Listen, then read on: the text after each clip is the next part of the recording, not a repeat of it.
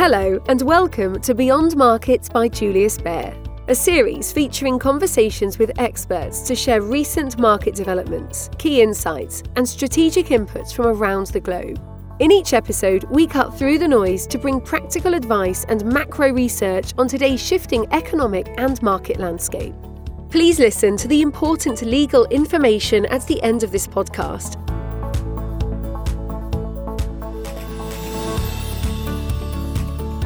Hello, and welcome to another episode of our podcast series, Beyond Markets. My name is Rishabh Saxena, and I am the head of investment specialist Asia Pacific at Julius Baer. I'm joined by Mark Blunier, head of investment promotion and solutions, talking to us from Zurich. Hello, Mark. Thank you for joining us. Hi, Rishabh. I'm very glad to be here.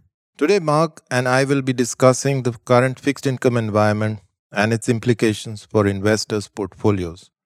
While investors were expecting some volatility this year due to the Fed rate hikes, the massive bond price corrections have caught them off guard.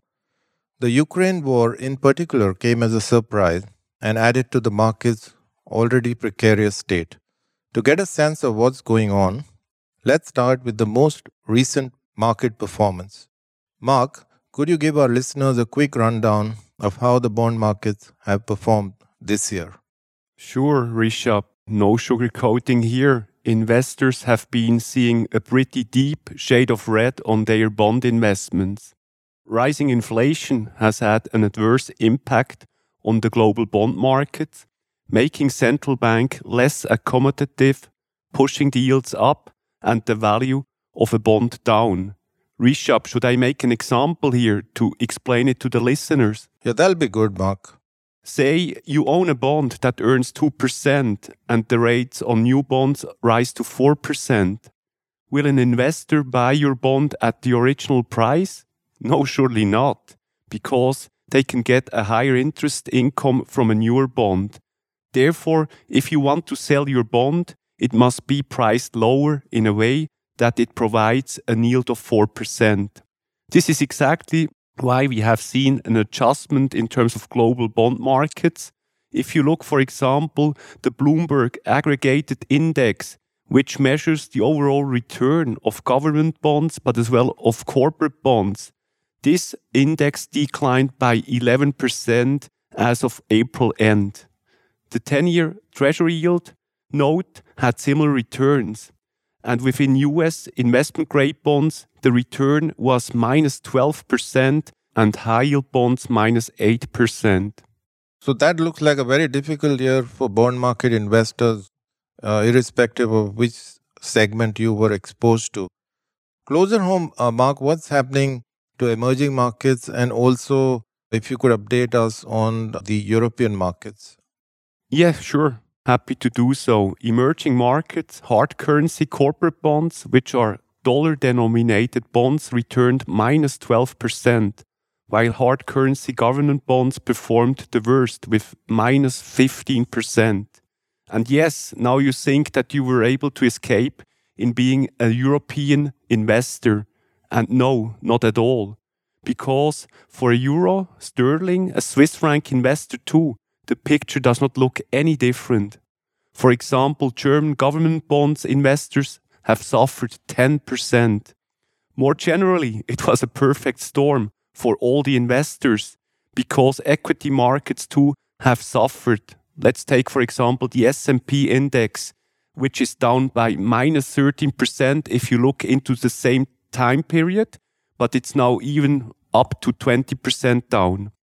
Overall, investors have found themselves in an environment void of any shelter, with particularly nowhere to hide.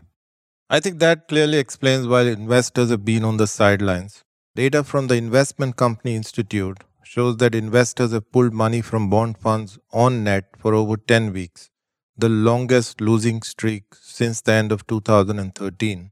What do you think was the reason for the underperformance of fixed income assets, Mark? This year's poor performance follows an already dismal second half of the year performance 2021. While last year headwinds were a lack of central bank support and a rapid end of bond purchases, this year's concern are the harsh reality of rate hikes, higher inflation, and the resulting Federal Reserve shift to a more aggressive approach to rate hikes were the primary drivers for the yield surge. From being the bond market's best friend, central bank moved to the biggest enemy for now. That's indeed a big change from what we have seen over the past many years. Mark, do you recall all the talk about inflation being transitory and not requiring intervention? Fighting a 40 year high inflation appears to have finally forced central banks to play catch up. Could they have moved more gradually if they had started earlier? Indeed, but all of the things they certainly didn't expect 2022 to start off with a war. However, given that the different economies have varying degree of risk, not all central banks may be on the same page when it comes to rate hikes. Recently, the Bank of Canada decided to hike rates by 50 basis points. Yes, followed by a 50 basis points rate hike by the Federal Reserve and another 25 basis point by the Bank of England. But on the other hand, the ECB, the European Central Bank, has chosen not to raise rates yet, and the Bank of Japan remains very accommodative. And People Bank of China just recently decided to loosen monetary policy. But coming back to the Fed, what do you think, Rishabh? If the Federal Reserve keeps hiking rates, won't bond prices keep falling? That's possible, Mark, but it all depends on what the market has already factored in. Let's discuss the moderate duration part of the yield curve, which is where we should focus on from a risk return perspective. If we look at the five year US Treasury yield, it has moved up significantly from the 1.26% levels prevailing at the end of 2021 to around 2.9% now, having retraced from recent highs of above 3%. And why has this happening, Rishabh? Inflation expectations have rapidly gone up in line with the data, forcing the Fed to take a more aggressive rate hike stance. As we know, the bond market is forward looking and yields tend to rise in anticipation of changes to the federal funds rate.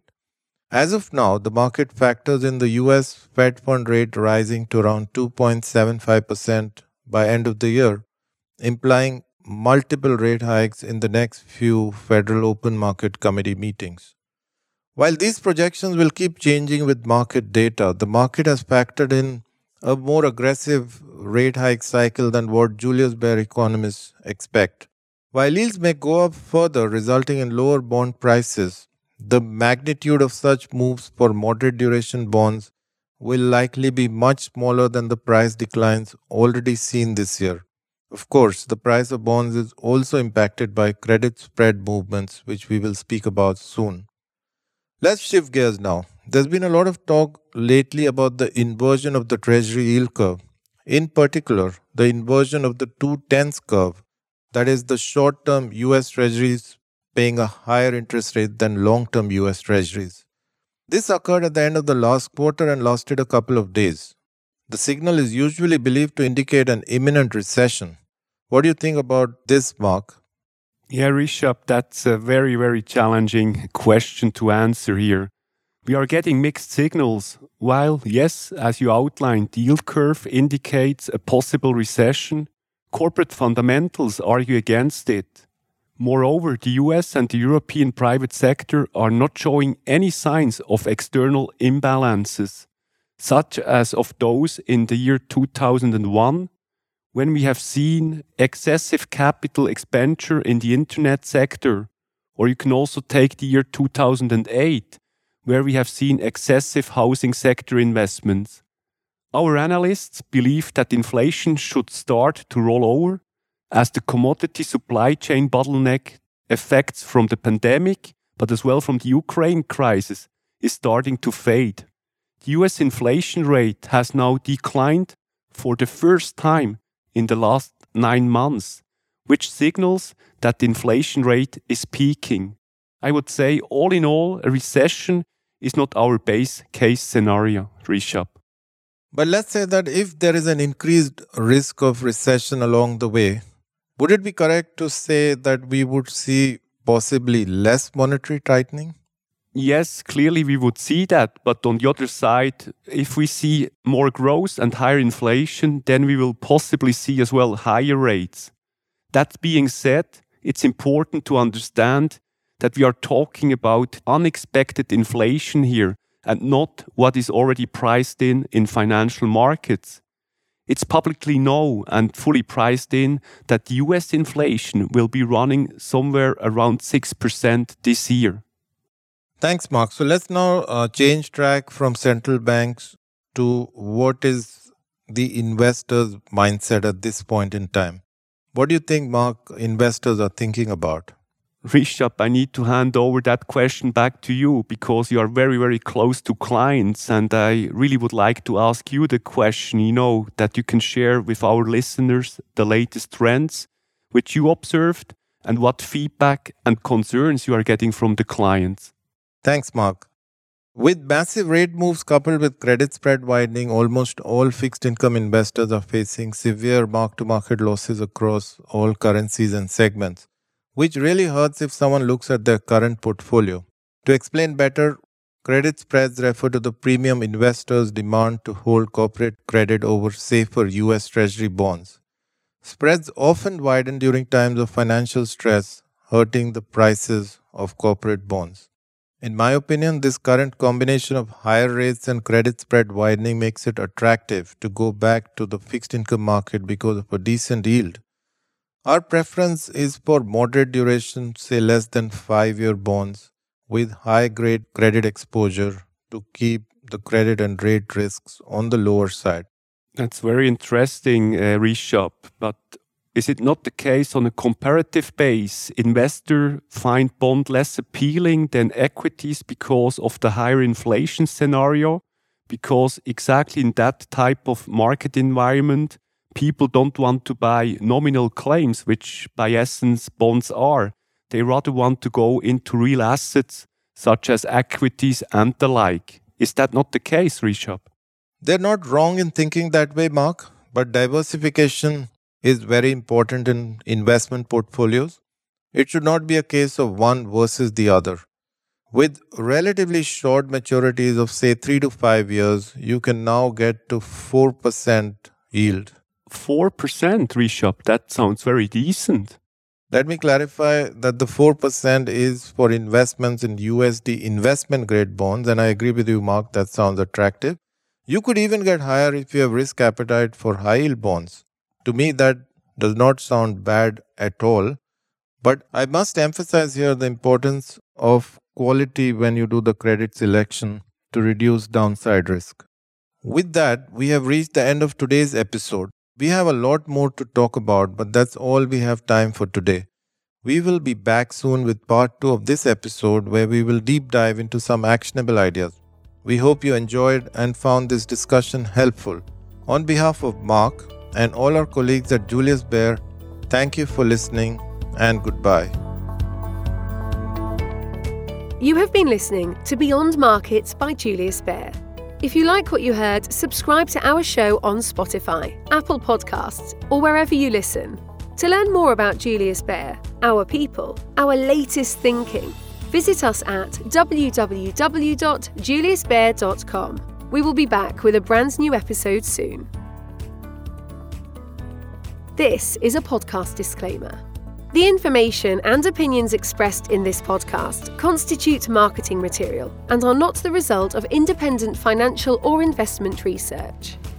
The podcast content is intended for information purposes only and does not constitute an offer, a recommendation, or an invitation by or on behalf of Julius Baer to buy or sell any securities, security based derivatives, or other products, or to participate in any particular trading strategy in any jurisdiction. Julius Baer does not accept liability for any loss arising from the use of the podcast content. Please refer to www.juliusbaer.com forward slash legal forward slash podcasts for further important legal information.